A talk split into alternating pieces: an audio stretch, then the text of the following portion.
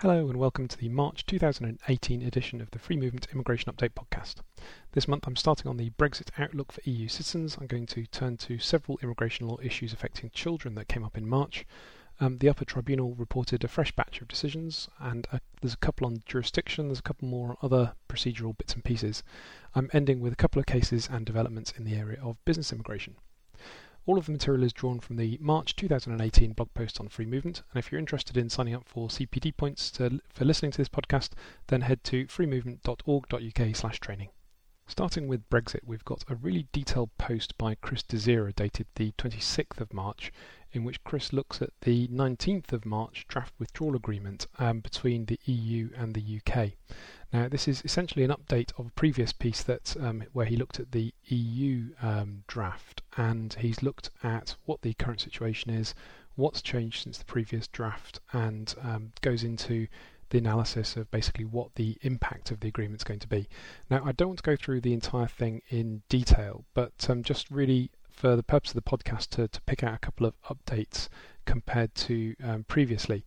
So, slight evolution, Chris says, um, particularly on jurisdiction of the Court of Justice of the European Union being the final arbiter for the interpretation of EU law for the rights of EU citizens.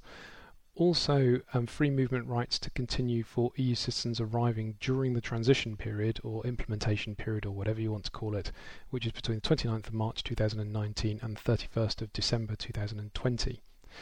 Um, there's quite substantial concessions by the UK government, um, but those seem to have stuck politically, so um, that looks good. Um, there's also a slight change for the worse as well. Um, originally, the Commission draft had contained protections for EU citizens who were going to marry or enter into civil partnerships after the 31st of December 2020, um, which would enable those partners to come to live in the UK at a later date under EU law, and that would have enabled them to avoid the um, spouse minimum income threshold of 18,600 and all the um, Byzantine rules that, that go with that, the evidence that's required, and so on. That's been taken out of the latest draft, though, um, so it, the the protections of EU law will only continue to apply for people who were family members as at 31st of December 2020. So that is a change for the worse as well. Um, if you're interested in these issues, then take a detailed look at Chris's post, which is excellent. Um, on a less positive note, um, I've, I've, also mentioned on the website a piece of research I've been working on for Nando Sigona, Dr. Nando Sigona, at the Eurochildren project. And um, essentially, we were looking at the status of um, children and families after Brexit. And I was asked to do a research brief specifically looking at the situation of children and the problems that they might have with acquiring settled status and with citizenship. And there are quite a few problems that children are going to face um, some of the problems are not necessarily caused by Brexit as such. It's more that Brexit um, highlights pre-existing problems in a way that um, is, is, is what didn't really matter previously while free movement continued, but will matter after Brexit. So, in particular, the entitlement to British citizenship of, of children is an issue. It's going to be quite hard for some children to prove their status as British citizens. That wouldn't have really mattered while they were still um, EU citizens and EU citizens had free movement rights, but it is going to matter after Brexit. And British nationality law basically hasn't caught up with developments in EU law and EU membership. Okay, moving on from that, um, there's a couple of interesting posts on the situation of children and human rights applications involving children. Nath Gbikpi has put done a really good post on an update to Home Office guidance on dealing with applications for leave to remain on the basis of family life as a partner or parent on the basis of the um, private life on the 10 year route to settlement. And the updates, Nath takes the view that they're not necessarily um, that significance. Um, the, the, the, the, major change is the introduction of a two stage test when looking whether it is reasonable for a child to leave the UK. And uh, under the new approach, the caseworker at the Home Office has first of all got to determine whether the departure of the non EEA parent would result in the child being required to leave the UK, and only if that test is met, the caseworkers then got to go on to consider whether it's reasonable to expect the UK, the, sorry, the child to leave the UK. Now, Nath, Nath thinks that is a significant change, um, although whether it actually makes much of a difference in practice remains to be seen. Um, her firm, Wesley Gryk, have seen a few cases where probably the cases wouldn't have succeeded under the new approach, whereas they did succeed under the old approach. So it, sounds like there probably is um, some practical impact there. Other changes are mainly updating and tidying up and probably don't really make a great deal of difference to outcomes. So, for example, there's no reference explicitly to the Zambrano case in the new Home Office guidance, but the, the old reference to Zambrano probably didn't make much difference anyway, so that's probably not a, a significant change. There's then another um, excellent blog post also by Nath on um, an, an up, a new case called MT and ET Child's Best Interests um, Nigeria 2018 UK UT 88 IAC. And in this case, the upper tribunal is looking at two things, one of which we're not that interested in for our purposes now, and that's the extempore pilot, which is where judges give um, judgment immediately orally rather than in writing several weeks later. Um, the more interesting bit is on child's best interests, and in this case, it was um, the child concerned was 14 years old, had lived in the UK for more than seven years. Um, the tribunal held that it was clearly in the child's best interests to remain, and although the parent had behaved quite badly in immigration law terms, it wasn't nearly badly enough, basically, to outweigh the child's best interests. And the tribunal was taking a, a somewhat um, if we can put it this way, softer line on parental bad behaviour than the updated Home Office guidance I was talking about just a moment ago. So that's quite an interesting sort of divergence of, of opinion there. Um, and, and generally speaking, good news for children cases. Watch this space though, because um, the Supreme Court is uh, was already heard actually at the time that I'm, I'm speaking a, a new case on reasonableness of relocation and undue harshness in child cases, what the relevant considerations might be. Judgment hasn't been given, but is expected at some point in the next few weeks or months, so keep your eyes peeled for that. And now on to a really interesting case called R um, on the application of DC against Secretary of State for the Home Department's 2018 EWHC 399 admin. So it's a High Court case. This is covered by John Vasilo on the blog, and it's a really interesting one involving good character test in an application for registration by a child who was under 18 at the date of application. Now, his application was refused on the basis of um, several criminal offences that he'd apparently committed, and um, he brought a challenge in the High Court because there's no right of appeal against a good character refusal um, of registration or naturalisation. Registration is for children, naturalisation is for adults. Um, and there's there's no right of appeal, so he pursued an application for judicial review, and essentially um, succeeds. Although um, that that's not quite how it reads at the end of the judgment, because the judge accepts that the Home Office had failed to take into account potentially mitigating aspects of the child's background, um, including a social services report. Um, I think the child had been taken into care, and that therefore fell foul of um, failing to take into account all the relevant considerations to good character. Essentially, the Home Office had looked at the bad stuff, they hadn't looked at the good stuff. However, the court doesn't actually quash the decisions because there had been a number of fresh criminal convictions, so the child concerned was going to have to apply for citizenship under the naturalisation route for adults instead. So um, it, it essentially had actually won the arguments um, but because of events since the date of the application for registration, um, the court decided to not grant relief and quash the decision.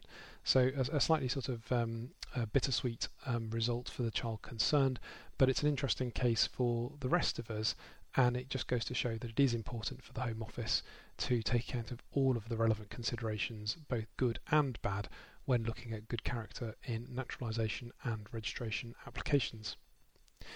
Okay, another case involving a child. This one's a Court of Appeal case, JM Zimbabwe, against Secretary of State for the Home Department 2018 EWCA Civ 188. This one's written up by Christopher Cole. Now, this is another interesting one, and as Chris points out at the end, it's um, it, it's a slightly bizarre outcome in lots of ways. Um, this was um, it's an application for leave by a child under paragraph 403C of the immigration rules. And essentially, the child had to show that he or she was not admissible to their country of former habitual residence or any other country in order to um, achieve leave as a stateless child.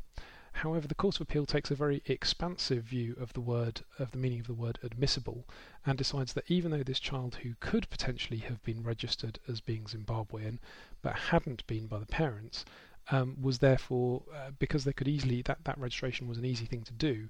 the child was therefore admissible to Zimbabwe and therefore wasn't entitled to leave. As Chris points out, though, um, that's not necessarily the end of the story for this particular child because the child had been resident in the UK for coming up to five years, and therefore, assuming that all of the other requirements were met, such as not being absent from the UK for more than 450 days, which seems rather unlikely given that he didn't have leave, um, the child would therefore potentially be um, entitled to be registered as a British citizen child um, under paragraph 3 of Schedule 2 of the British Nationality Act 1981, um, as described by Mr. Ockleton in the tribunal in the case of MK, reference 2017 EWHC 1365 admin. So a little bit bizarre, really, that the appellant potentially wasn't entitled to leave because of this very expansive interpretation of the word admissible in the immigration rules, but was potentially going to be, very soon at least, um, eligible for naturalisation as British. I just want to give a quick mention to a new inspection report on um, the treatment of unaccompanied asylum seeking children by the Home Office. Uh, interesting report by David Bolt's inspection team, and a couple of things stood out of it. One of which is that um, almost one in ten of asylum applications was from a lone child, almost 3,000 of them. Um, also, that Home Office caseworkers get 444 minutes to decide a child's asylum application compared to 555 minutes for an adult, which came as news to me. I always thought that child cases were more complex and required more time, but it seems that the Home Office um, disagrees. Also, rather depressingly, it costs around £55,000 to support an asylum seeking child um, who's alone at least, um, but the Home Office only covers about 50% of that, um, thus leaving local authorities to pick up the um, the tab for the rest. Um, the department also admitted that there is no specific training for those conducting initial age assessments on the basis of physical appearance and demeanour. So that's um, the initial filter where the Home Office says that only if an applicant appears to be significantly over the 18 um, will they not be subject to a full age assessment and be treated as an adult? So, um, uh, rather interesting and alarming that there's that lack of training in place there. I'm going to run quickly through a few tribunal decisions um, and also a Court of Appeal decision on tribunal jurisdiction. Um, first of these is BA Deprivation of Citizenship Appeal Ghana 2018 UKUT 85 IAC, a decision by President Lane, and essentially telling us something that I think everybody already thought was the case, um, which is that the tribunal has a general discretion in deprivation appeals, citizenship deprivation appeals, to make its own decision and substitute its own decision for that of the Secretary of State, contrary to some remarks in an earlier case called Pirzada. This um, it's important if you're dealing with deprivation cases. There is an increasing number of deprivation cases, um, but I think that's pretty much confirming something that everybody already thought already anyway. Quick mention for a Court of Appeal case, Secretary of State for the Home Department against MS Pakistan, 2018 EWCA Civ 594, and this is looking at trafficking cases and it overrules an earlier decision of the former Upper Tribunal President McCloskey in the same case. And um, it, essentially, the Court of Appeal reasoning substitutes that in the earlier AS Afghanistan case with the Court of Appeal holding that the tribunal can only remake negative tra- trafficking decisions in extreme cases of perversity or irrationality by the Home Office. There's yet another case on what we call the Basnet um, series of cases. This new case is Ahmed and others valid application burden of proof 2018 UKUT 53 IAC now, the Basnet original case from 2012, um, followed up by a case called Mitchell Basnet Revisited in 2015. It's all about valid applications, invalid applications, and where the burden of proof lies, where the Secretary of State holds that an application was invalid because of a failed payment. And the applicant complains that, well, actually, look, I provided all my payment details, it's you who's messed up here, not me, and therefore it was a valid application and how those cases should be dealt with by judges. So if you're dealing with any of those invalid application cases, then there's another case to add to that line and you need to take a look at it basically. Further case to mention is Shah CART's Judicial Review Nature and Consequences 2018 UK UT 51 IAC. And this is a case in which President Lane is quite critical of solicitors concerned um, for bringing cases the solicitors were Malik Law Chambers, who were subsequently shuttered by the Solicitors Regulation Authority. So, um, interesting case there on uh, essentially another one in the Hamid line of, of naming and shaming um, solicitors who the tribunal considers has behaved badly or have abused process or, or something of that nature. Um, in this case, the applications for judicial review were, the tribunal said, of poor quality, and um, the president is essentially critical of, of, of, that conduct. Meanwhile, somebody must be doing something right in the world of immigration law because, um, for the first time, as, as, as, far as anybody knows anyway, um, the appeal success rate in immigration appeals hit 50%. So, exactly half of all um, appeals in the Immigration Tribunal are now successful. That's from the latest quarterly statistics um, from the Ministry of Justice. And now ending with a few updates on business immigration, starting with a blog post by Nichola Carter on the unprecedented Tier 2 skilled worker visa drought, which is continuing even now. Um, Nichola does a really good look at the um, allocation of sponsorship certificates and how it works and what we can expect coming up. Because the um, allocations were used up, the salary um, at which people were allowed to recruit looked like it was going to be about £45,000, um, which is obviously quite a lot of money. And Nichola looks at what steps the Home Office might potentially be taking to address the problems that this is causing to some employers. Because of course, if, if employers are trying to recruit somebody, and this is the fourth month in a row um, that they haven't been able to because of the salary cap, and they've already gone through the resident um, labour market test, then this is causing some real problems with um, equipping their businesses with the employees that they need to succeed in, essentially. Um, Nichola looks at different things that the Home Office might do, changes to the guidance in order to sort of fine grade the salary thresholds, for example, also potentially changes to the immigration rules which might be under consideration, changes to the shortage occupation list and the PhD level roles, for example, um, possibly in the longer term taking students out of the net migration target. That may or may not be made easier or harder by the advent of a new Home Secretary, who knows, um, but watch this space, we'll keep you updated. Um, also on the subject of business, as an interesting case called Onwuji against Secretary of State for the Home Department 2018 EWCA Civ 331. It's posted by Gabriella Bettiga and it, it's an interesting one um, for us, not that great for the um, appellant concerned who was unsuccessful in the end, but um, the Court of Appeal holds that the business that the appellant was running did potentially fall within Article 8. It was um, essentially covered by private life, and therefore human rights were at least engaged. In the end, though, it was not proportionate because essentially he hadn't met the requirements of the rules, the specified document, documents hadn't been provided, and therefore the appeal fell to be dismissed. Um, finally, um, an interesting example of the um, internet in action by Nick Nason, and this is a tier 2 chef who was tripped up essentially by a positive TripAdvisor review. Now, as you may or may not know, restaurants which offer a takeaway service aren't allowed to use the shortage occupation list provisions when hiring chefs from abroad under the Tier 2 skilled worker scheme. The restaurant in this case seemed to be aware of these provisions because just before applying for a um, sponsorship license for an employee, um, they cut their ties with um, certain delivery services. Um, however, um, unfortunately, on the day after the um, applicant had applied for his visa, um, a review of the particular restaurant appeared on TripAdvisor, and the review was headed Best Takeaway Ever and included the rather unambiguous statement of fact Had a takeaway this evening, excellent as always. Um, unfortunately, to make matters even worse, a manager at the restaurant who clearly hadn't received the memo, as Nick puts it, um, responded a few days later Thank you so much for your nice review. We hope to see you again soon. So it seemed pretty conclusive that there was a takeaway service um, in place, and Home Office caseworkers do, it turns out, have access to the internet, and therefore the application was refused. So that is the end of this month's update. I hope that's been helpful, and I'll see you next month. Bye.